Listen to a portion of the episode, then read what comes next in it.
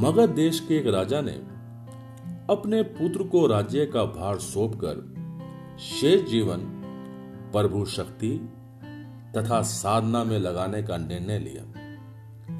वे चाहते थे कि उनके उत्तराधिकारी का प्रधानमंत्री ऐसा व्यक्ति हो जो धर्म के मर्म को समझता हो तथा निष्ठावान हो। परीक्षा लेने के लिए राजा ने राज्य में घोषणा करवा दी कि वे राजकुमार को राज्य से निष्कासित कर रहे हैं।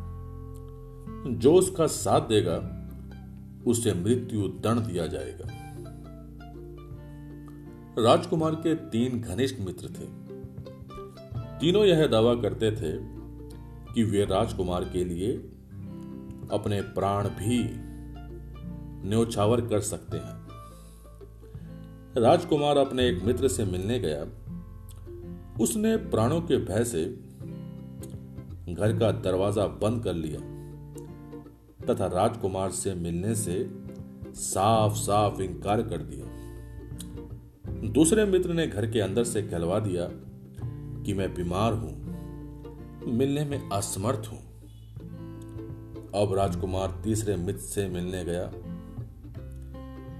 तो उसने पहले की तरह उसका सम्मान करते हुए उसे अपने पास में बिठाया और बोला, मित्र, मैं तुम्हारे सुख के दिनों का साथी रहा हूँ।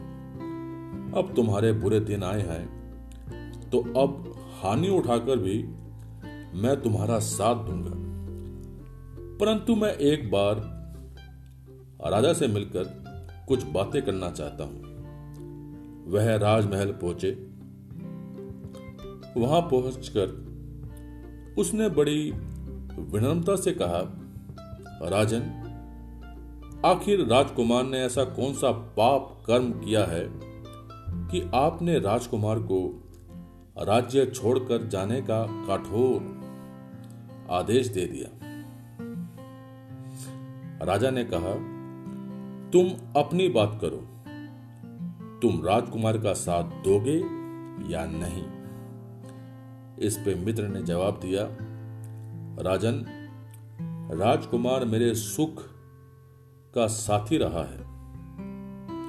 मैंने धर्म शास्त्रों में पढ़ा है कि अपने मित्र का दुख के दिनों में साथ देना परम धर्म है।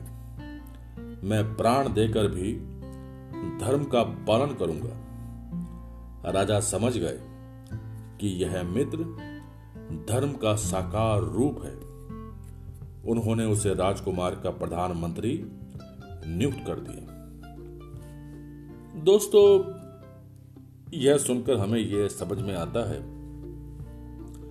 कि दुनिया में कहने के लिए हमारे बहुत सारे मित्र होते हैं, जो हमेशा यह दावा करते हैं कि हम आपके लिए कुछ भी कर सकते हैं। लेकिन वो हमारे मित्र हैं या नहीं यह सिर्फ़ तभी पता चलता है जब हम पर कोई मुसीबत आती है, कोई समस्या आती है। तो अगर आपके जीवन में कोई ऐसा मित्र हो, जिसने आपका बुरे समय में साथ निभाया हो तो उसे कभी भूलिएगा मत और उसे हमेशा याद रखिएगा।